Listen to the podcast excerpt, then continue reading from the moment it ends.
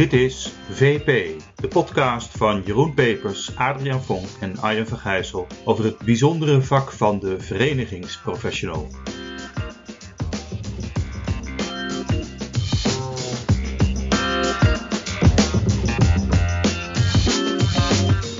Welkom bij weer een, een, nieuwe serie. Het concept is eigenlijk heel simpel dat we, we gaan uh, vragen stellen over belangrijke gebeurtenissen, zoals een succesvol lobbytraject of nou, een uh, mooie innovatie of veranderingsproces binnen een vereniging. En dit keer hebben we een hele fijne gast in ons midden, eh, Manon van der K. Zij is net vers van de pers directeur van VNVN Nederland, pleegkundige en verzorgende Nederland. Die voor veel verschillende dingen gedaan, maar onder andere is zij ook directeur geweest van PCOB en de Unie-KBO. Twee oudere bonden die zijn samengegaan uh, en samen vertegenwoordigen zij, dat las ik, kwart miljoen senioren. Uh, ja, die, die samensmelting is toch wel echt ontzettend interessant. Om dat als verenigingsprofessional te mogen begeleiden. Nou, fijn dat je in ons midden bent. En ja. uh, nou, misschien dat we welkom. meteen... ja, welkom. En, en misschien dat we meteen kunnen, kunnen starten. W wanneer wist jij nou van, goh, dit is goed om te gaan doen? Ja, dat was toch heel erg ingegeven door het feit dat we elkaar al jarenlang tegenkwamen als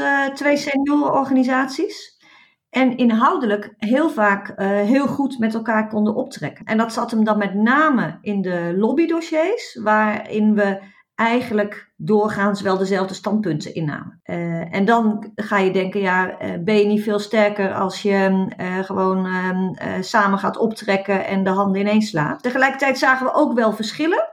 Uh, maar het idee was dat die misschien elkaar wel uh, zouden kunnen versterken. En wat hielp, was er over en weer al regelmatig een soort liefdesbrief aan de ander geschreven van zouden wij niet eens na moeten gaan denken over intensieve samenwerking.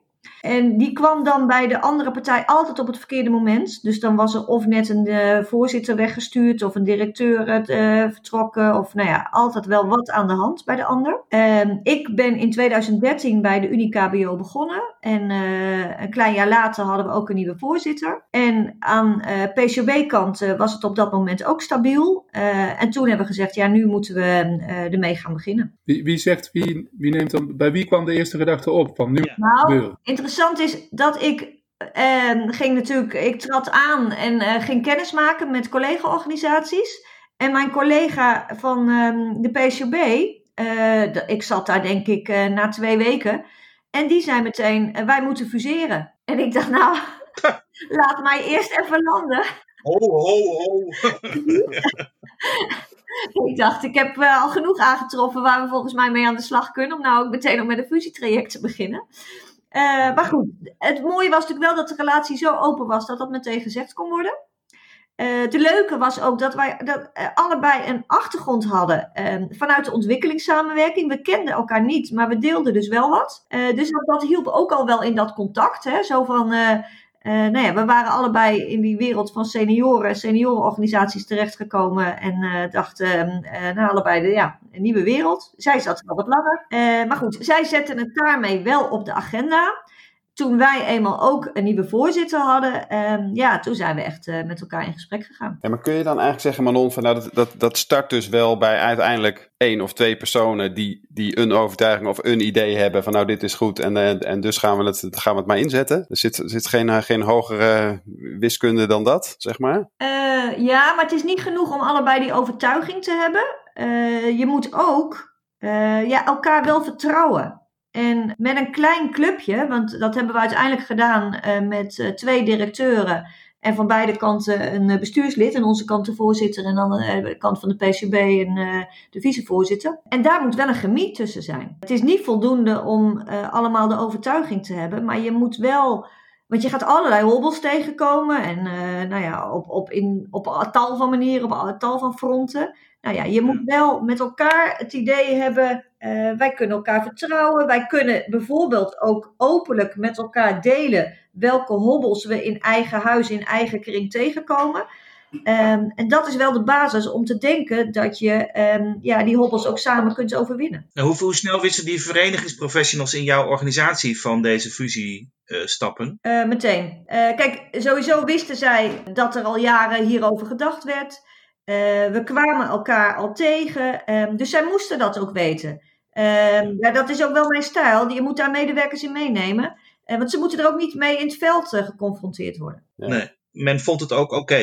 Dus, of was er angst? Nou kijk, over het algemeen vond men het oké. Ik zit even te denken, ja, waar zat hem dat in? Nou, men zag in ieder geval inhoudelijk de meerwaarde. Dat in ieder Ja. geval. Eh, En wat dus ook scheelde, is dat men naast die meerwaarde inhoudelijk op de lobby, op andere terreinen de complementariteit zag.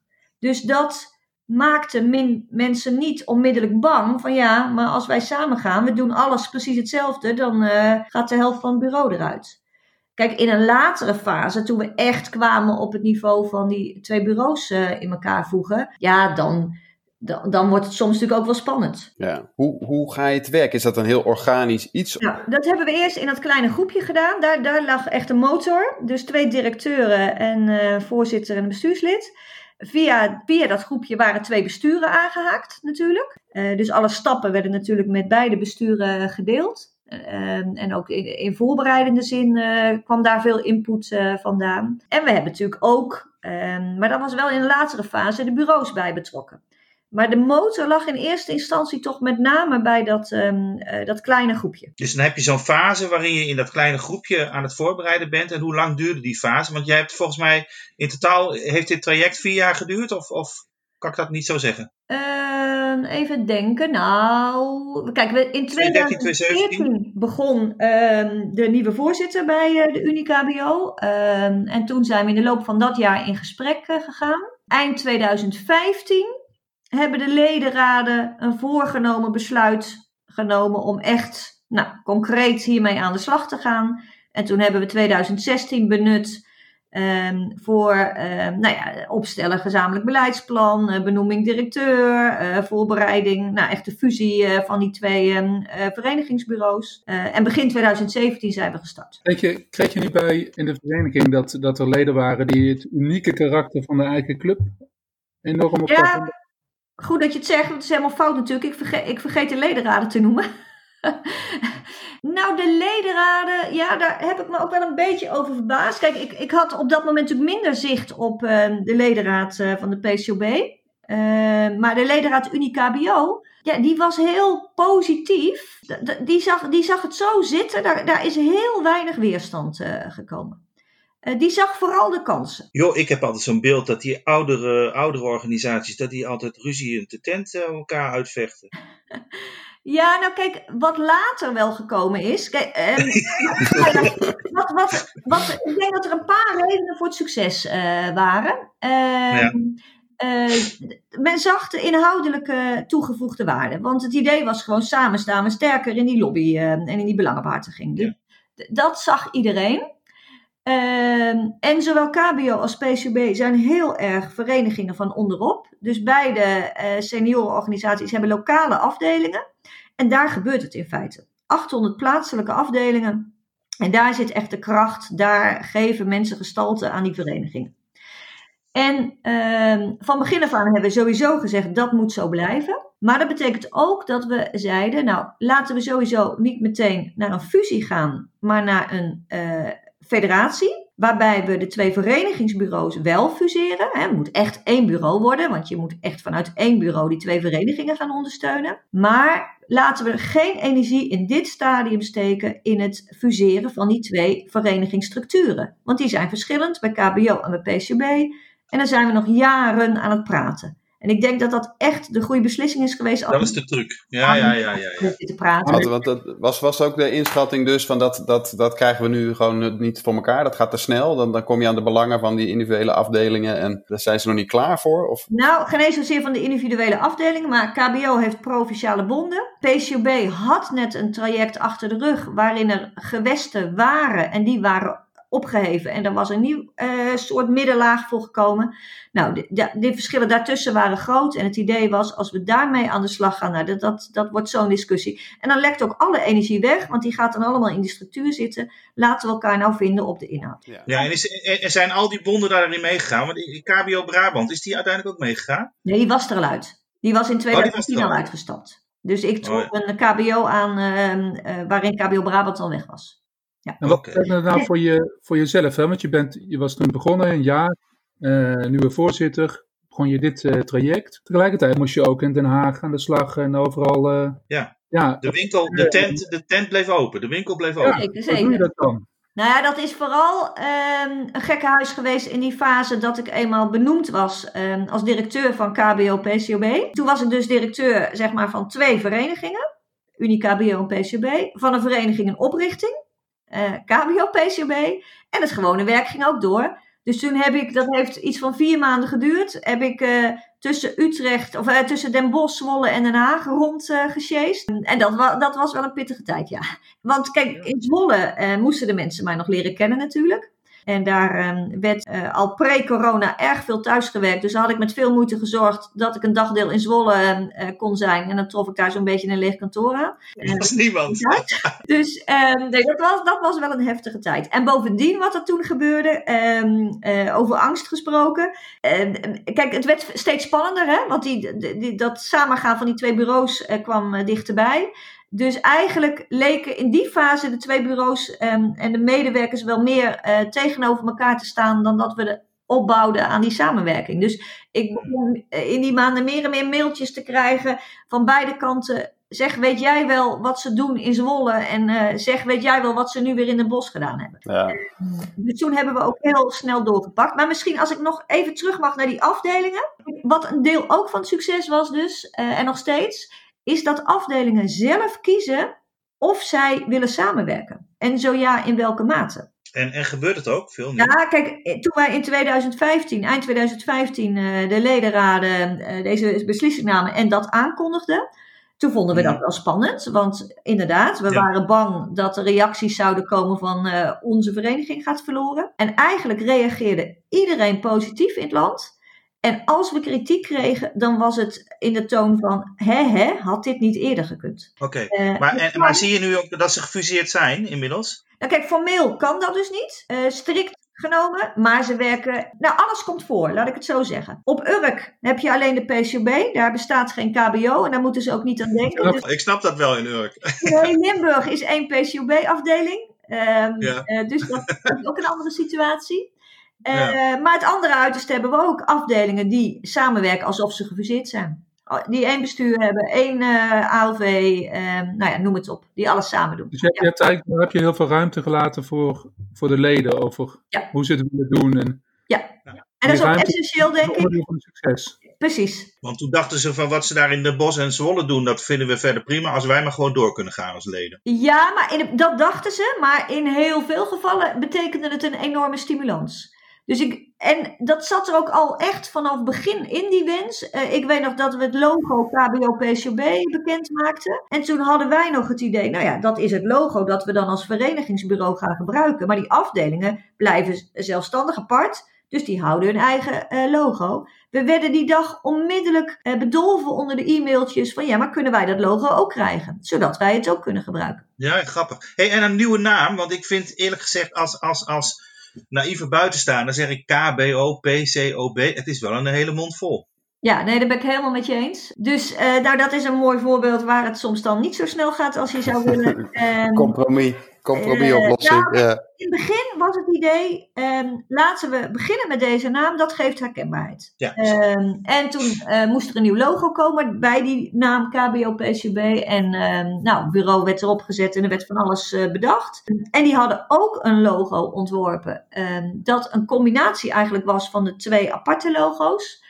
En eh, toen hebben we daarvoor gekozen, vanwege de herkenbaarheid. Eh, Hey, dat maar Manon, Manon, toch nog even, hè, van, is, is dat dan toch niet, geeft dat dan toch in die tijd, als je terugdenkt, nog niet heel veel reuring en, en, en, en gedoe van, van onduidelijkheid van, ja, maar waar gaat het nou heen? En eh, heb je dan niet heel veel, heel veel proces te managen, zeg maar, met je leden, om dat, dat iedere keer weer uit te leggen? Of, of, of is dat iets waarvan je zegt van, nou, daar moet je dus geen energie in steken eigenlijk, hè? Je moet, je moet uitgaan van die positieve kant die er wel is en dat, dat gedoe moet je eigenlijk gewoon, gewoon eh, naast je neerleggen. Nou ja, we boden de ruimte om daar de eigen keuzes in te maken. En ondertussen waren we op landelijk niveau heel hard bezig om KBO-PCB neer te zetten.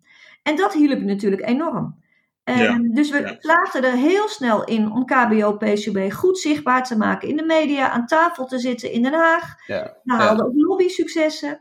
Merkte je, merkte je ook een plus? Hè, wat- Was het 1 plus 1 is 3? Of ehm, Ja, ja. gewoon Nou, Hoe, zat dat? Aanvang de eerste maanden vooral voor de PCOB.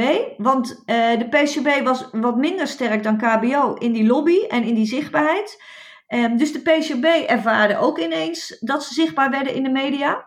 Uh, dus dat gaf bij de PCOB meteen uh, heel veel uh, positieve reacties. En we hebben echt samen die lobby versterkt. dat is echt, daar is ook, als je dat vergelijkt met waar de KBO stond, zijn we daar samen echt veel sterker in geworden. Dus we zaten aan veel meer tafels. We hebben toen in de aanloop, um, dat was begin 2017, in de aanloop naar de Tweede Kamerverkiezingen, manifest waardig ouder worden gelanceerd samen met aanvankelijk ChristenUnie en Omroep Max. Nou, al een leuke, bijzondere combinatie. Dat, gaf, dat kreeg heel snel een enorm draagvlak bij heel veel politieke partijen, bij maatschappelijke organisaties. Jan Slachter ehm, die koppelde er nog wat bekende Nederlanders eh, aan. Uh, en uiteindelijk is dat manifest helemaal terechtgekomen in het regeerakkoord met um, financiële middelen erbij. Um, Hugo de Jonge heeft het omgezet in het Pact voor de Ouderenzorg. Ja, dat was zo'n succes. Um, dat hadden beide organisaties niet zonder elkaar gekund. En dat gaf natuurlijk een enorme boost. Ja, ja. mooi. Ja, mooi. Hey, en even naar, naar, naar, toen het spannend werd, hè? want dat zei je zeg maar ook uh, toen de, de bureaus zeg maar, uh, samen moesten gaan. Kun je, kun je daar nog wat meer over vertellen van hoe je, hoe je dat proces hebt begeleid of waar je daar tegenaan liep en wat je daarin. Um, nou ja, wat ik in ieder geval gedaan heb. Kijk, een verschil was dat we aan KBO-kant echt. was ik heel erg gewend om open te communiceren. Dus iedereen wist ook bijvoorbeeld hoe het zat rond de directeurspositie. Uh, dat dat een open sollicitatieprocedure zou zijn. En dat, uh, nou ja, hooguit een van de twee directeuren over zou blijven. En dat de andere in ieder geval zou vertrekken. En daar stond ik helemaal achter dat dat de procedure zou zijn. Uh, maar dat, dat, daar waren de collega's bij de KBO wel helemaal van op de hoogte. Bij de PCOB was dat niet het geval. Dus dat was heel ingewikkeld op het moment ja. dat ik uh, benoemd werd. Maar goed, ja, mijn, de, de open communicatie ben ik toen natuurlijk ook meteen in Zwolle uh, gaan invoeren. Ja, wat mij betreft de enige oplossing was zo snel mogelijk samen gaan zitten. Ook al is nog heel veel niet uitgewerkt, samen gaan zitten. Dus in september 2016 kon ik uiteindelijk aan de slag. Uh, want mijn benoeming was al eind mei rond, maar de, er gebeurde van alles aan PCOB-kant. Vervolgens werd het zomervakantie. Dus begin september kon ik echt aan de slag. Als de donder uh, gezamenlijke huisvesting zoeken. En daar zaten we in januari. Met natuurlijk nog heel veel niet uitgewerkt. Maar dat was en dat waren dus twee bureaus die gewoon bij elkaar werden gezet. Dus nog niet een, eh, een, een hele nieuwe organisatie. Gewoon twee bureaus bij elkaar. Nou ja, kijk, we hadden natuurlijk wel um, uh, bedacht hoe we dat bureau qua um, uh, teamindeling uh, zouden gaan doen. maar er moest een MT komen. Bij KBO was er geen MT. dat was allemaal wegbezuinigd een paar jaar ervoor. Uh, aan PCOB-kant was er een soort van MT, eh, maar via andere lijnen. En eigenlijk had niemand ook belangstelling om door te gaan. Dus we moesten gaan werven voor um, uh, nieuwe MT-leden. Nou, dat moesten we ook even tijdelijk invulling geven natuurlijk, want die hadden we niet meteen. En allerlei dingen moesten nog uitgezocht worden. Maar de kracht was dat we wel samen zaten en elkaar leerden kennen. En het mooiste was dat na een maand de PCOB-mensen zeiden: ja, alles gaat hier anders en, en zoals het bij de KBO gewend was. Maar die KBO-medewerkers zeiden dat andersom. Die zeiden, nou, niks gaat meer zoals het wij gewend waren hoor. Het gaat allemaal op de PCB-manier. Nou, lekker dus. Nou. Lekker dus. Dat, ging, dat was er een gezellige sfeer dan, of niet? Ja, nee, nee. Kijk, beide gingen... Kijk, de, KBO... Voor de KBO voelde het natuurlijk anders, hè? Voor de Bosse collega's. Want die hielden hun directeur, die kenden ze. Uh, dus die dachten, ach, we krijgen er wat PCB-collega's bij, maar uh, verder uh, gaan we gewoon door. Ja, dat was het beeld. Ja. En die PCB-collega's, die, die, voor, hen, voor hun gevoel moest er heel veel veranderen. Ehm, en we zijn dus echt een nieuwe organisatie neer gaan zetten. Wat voor iedereen nieuw was. En ik denk dat dat de kracht was. Ja. En, moesten, en moesten, moesten, die medewerkers allemaal solliciteren dan op, op nieuwe functies? Net zoals jij eigenlijk ook gesolliciteerd hebt? Nee, nee. Uh, de afspraak was iedereen mocht in principe mee. Behalve dus uh, voor de directeurspositie. Uh, dus dat gaf al uh, rust. En we hadden een aantal dubbelingen. Niet op veel posities, want we waren dus best complementair. KBO was sterker in de belangenbehartiging. De PCB was veel sterker in de ondersteuning van afdelingen, van de verenigingen. Dus dat vulde elkaar al mooi aan. Nou, we hadden wel allebei een magazine bijvoorbeeld. Dus daar zat dubbeling op. Maar um, uiteindelijk werd er al heel snel besloten, gelukkig, om naar één magazine te gaan. Uh, eigenlijk begon de ledenraad daar in de eerste, de gezamenlijke ledenraad in de eerste vergadering al over. Dus dat was hartstikke mooi. En we hadden ook wel wat geluk, want een groot deel van het magazine van de PCB werd uitbesteed. Nou ja, daar kon je mee stoppen. Er zat uh, een interim controller bij de PCB, dus uh, financiën, dat schoof heel mooi in elkaar. En natuurlijk hebben ook een paar mensen wel afscheid genomen. Die, uh, ja, die ervaren dat het een andere koers werd en zich daar niet helemaal thuis bij voelden. Als je terugkijkt nu, hè, want ik denk dat een mooi beeld hoe dat verlopen is en, en wat je tegenkwam. Zijn er nou, zou je een aantal lessen kunnen noemen, zo voor jezelf? Nou, dat als ik nou nog een keer zo'n situatie tegenkom, dan zijn dit de drie uh, punten waar ik echt van geleerd heb. En uh, die wil ik ook anderen meegeven. Ja, nou, ik denk in ieder geval open communicatie, transparantie. Naar, oh, naar, naar iedereen toe. Naar medewerkers toe, naar bestuur, naar ledenraden. Waarin je deelt waar je staat uh, welke hobbels je verwacht, uh, successen delen. Ik denk dat dat echt op nummer één is. Want natuurlijk is, is er zorg, er kan er wantrouwen zijn, uh, maar dat kun je alleen maar wegnemen als je nou ja, daar heel open mee omgaat. Dus is heel open in de relatie, maar als je, en, en aan die verenigingskant, als het gaat over de structuren van hoeveel tempo je erin moet maken, hoeveel...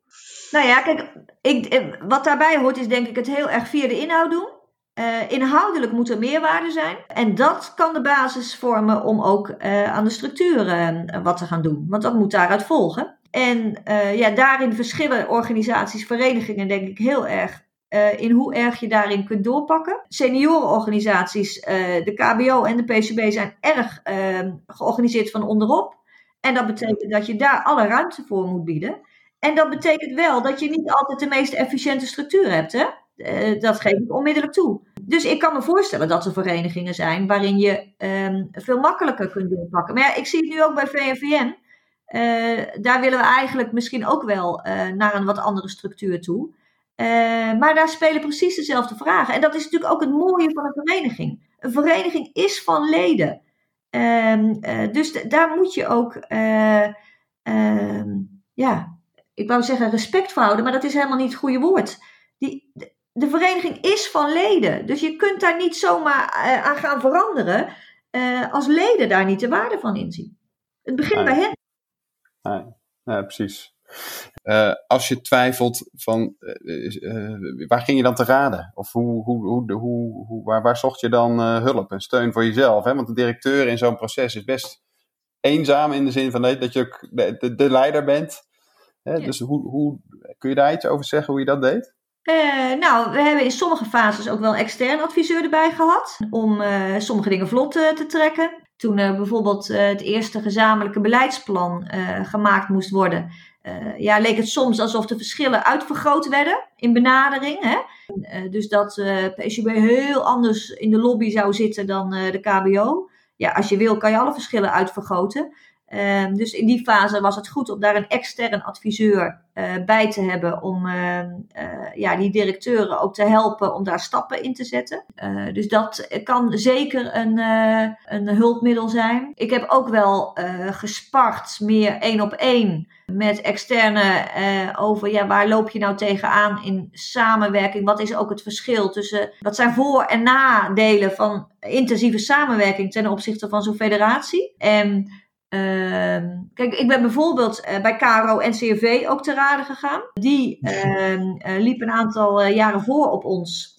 dus ik ben met die directeur daar gaan praten om ehm, op te halen wat nou do's en don'ts waren. Dus die kon mij ook echt waarschuwen voor een aantal dingen. Van ja, sommige dingen moet je dus niet op zijn beloop laten. Want dan denk je dat je dat nog wel in een latere fase gaat rechtbreien. Nou, dat gaat je dus niet lukken. Dat, dat, dat probleem wordt alleen maar groter. Uh, dus dat, dat was heel behulpzaam. Uh, dus ja, dat voed je wel op meerdere manieren om toch je koers te bepalen. Was dit jouw eerste grote verandermanagementopdracht? Nou, nee. Uh, ik heb hiervoor. Je, wat, ik heb nog een andere vraag. Ja? Jij bent theoloog en ik zit elke keer me zo af te vragen: is dat nou de de beste vooropleiding voor dit soort trajecten? Zonder meer, zonder meer. Vertel eens. Eh, nee, ik heb inderdaad theologie gestudeerd en eh, heb daarna jarenlang gewerkt op het terrein van ontwikkelingssamenwerking. Nou, als het gaat om verandermanagement in uh, de organisatie waar ik het langst gewerkt heb, mensen met een missie, kwamen we, hè, maar daar spreek ik echt wel over, ja, hoe oud ben ik inmiddels, weet ik het, 20 jaar terug of nog langer, 25 jaar terug. En een organisatie waarin heel bevlogen mensen werkten. Maar daar ging het ook om, zou ik maar zeggen. En welke resultaten we met elkaar haalden, dat was uh, in die fase minder belangrijk. Nou, dat, dat is wel echt een cultuurverandering. Overigens niet uniek voor ontwikkelingssamenwerking. Uh, in heel veel non-profit organisaties heeft dat de afgelopen decennia gespeeld en soms nog. dus dat is echt een cultuurverandering. En, of een veranderd traject. En vervolgens kwamen we daar in een fusietraject met mogelijk drie partners. Uh, nou moet ik daarvan bekennen dat die mislukt is op het punt van de benoeming van de directeur. Ja, Oké, dus je had, je had, ervaring, maar je hebt nog geen antwoord gegeven op de vraag of een theoloog nou ja, uitermate geschikt is voor dit soort verandertraject. Um, en waarom?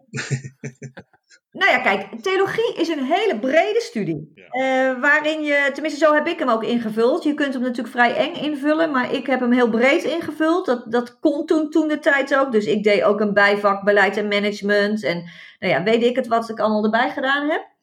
Uh, ik heb, wat ook een hele belangrijke leerschool is geweest. Uh, ik heb altijd gewerkt naast mijn studie. Dat is nu heel normaal, maar dat was het toen niet. Maar dat deed ik eigenlijk een beetje voor de lol.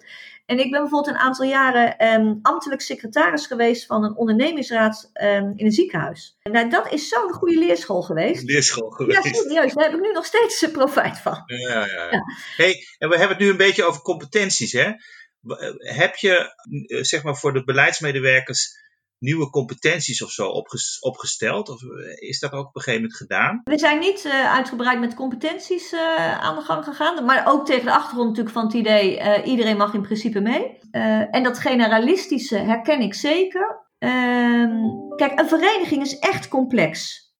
Mm-hmm. En een vereniging brengt veel gedoe met zich mee. En dat, heeft, dat komt doordat die organisatie niet van ons is, maar van de leden. Uh, dus ik weet nog dat in het begin uh, van die samenwerking zeiden PCB-collega's uh, ehm, soms tegen mij: Jij moet dus met je vuist op tafel slaan bij die ledenraad.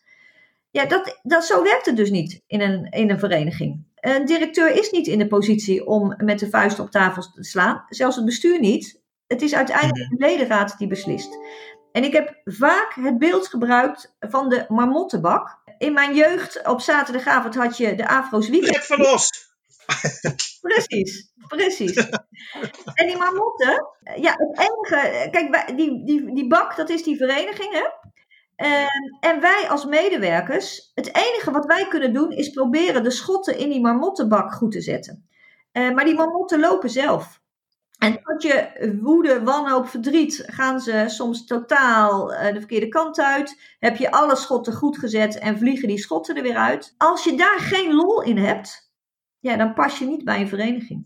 Nee. Ja, dus je hebt generalisten nodig om te spelen in de mottenbak. Ja. Dat vind ik wel een mooie. Ja, en, en je moet daar dus ook, kijk, natuurlijk mag je af en toe stampvoeten met elkaar van verdorie, hadden we het zo goed voorbereid en wij denken echt dat we een goed voorstel hebben. En dan wordt het toch afgewezen, hè? dan moet je even met elkaar, uh, mag je even samen balen. Maar vervolgens vooral er lol in hebben, um, ja, hoe je dan weer met die nieuwe situatie om kunt gaan. En hoe je altijd in het belang van de leden, uh, ja, er weer een goed vervolg aan kan geven. Hé, hey, maar zullen, zullen we met de marmottenbak, ik denk dat dat wel ook een mooie metafoor is uh, voor een einde, zullen we maar zeggen. Of heb jij, heb jij Marlon, uh, nog, nog een soort laatste, iets waarvan je zegt, nou, dat jullie dat nou niet gevraagd hebben, of, of iets waarvan je zegt, nou, dat wil ik dan nog echt even kwijt? Nou ja, kijk, als het gaat om competenties, wat wel een hele belangrijke is, dat je echt je antenne op de buitenwereld hebt staan. Hè? Dat je van buiten naar binnen denkt.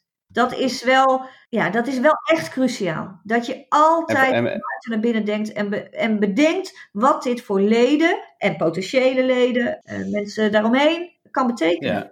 En buiten, dan bedoel jij uh, vooral binnen de vereniging? Of, ja, of, en, en, en, maatschappelijk meer, van wat gebeurt er? Ja, ja, ja, ja, en, en, ja. Maar ik vind, het vooral, ik vind het vooral interessant, want ik, ik heb dat, had dat al gelezen, wat jullie hebben gedaan met dat manifest waardig ouder worden. Maar dat je je verbindt aan een omroep of samen met zo'n omroep bezig gaat, dat vind ik echt briljant. Dus dat, uh, dat, dat is zo'n buiten-binnen actie, zeg maar. Uh, ja, en dat je dus uh, goed nadenkt wat dat ook doet uh, ja, inhoudelijk voor je leden hè, en, en andere senioren, wat je daarmee kan bereiken. Maar ook wat het bijvoorbeeld wat het teweeg brengt. Want bijvoorbeeld, dit was niet alleen met Omroep Max, maar ook met ChristenUnie. Nou, dan krijg je dus en reacties van sommige leden van waarom niet met het CDA, van andere leden waarom niet met de PvdA, noem het allemaal op. Um, Waarom niet met Caro en CV? Weet ik het wat allemaal. Daar moet je je wel op voorbereiden. Ja. Hey Manon, ik wil jou ontzettend bedanken voor uh, inderdaad dit inkijkje in uh, nou, dit toch wel hele bijzondere traject uh, wat jij hebt mogen begeleiden. En nou, wat, wat ook gelukkig gewoon echt wel een succesverhaal is, is ge geworden uiteindelijk. Met alle hobbels die jullie hebben overwonnen. Dus nou, leuk om daar meer over te horen. Ontzettend dank voor je, voor je tijd. Op naar een volgende podcast. Dank voor het luisteren. Dank voor Tot ziens. Tot ziens. Tot ziens.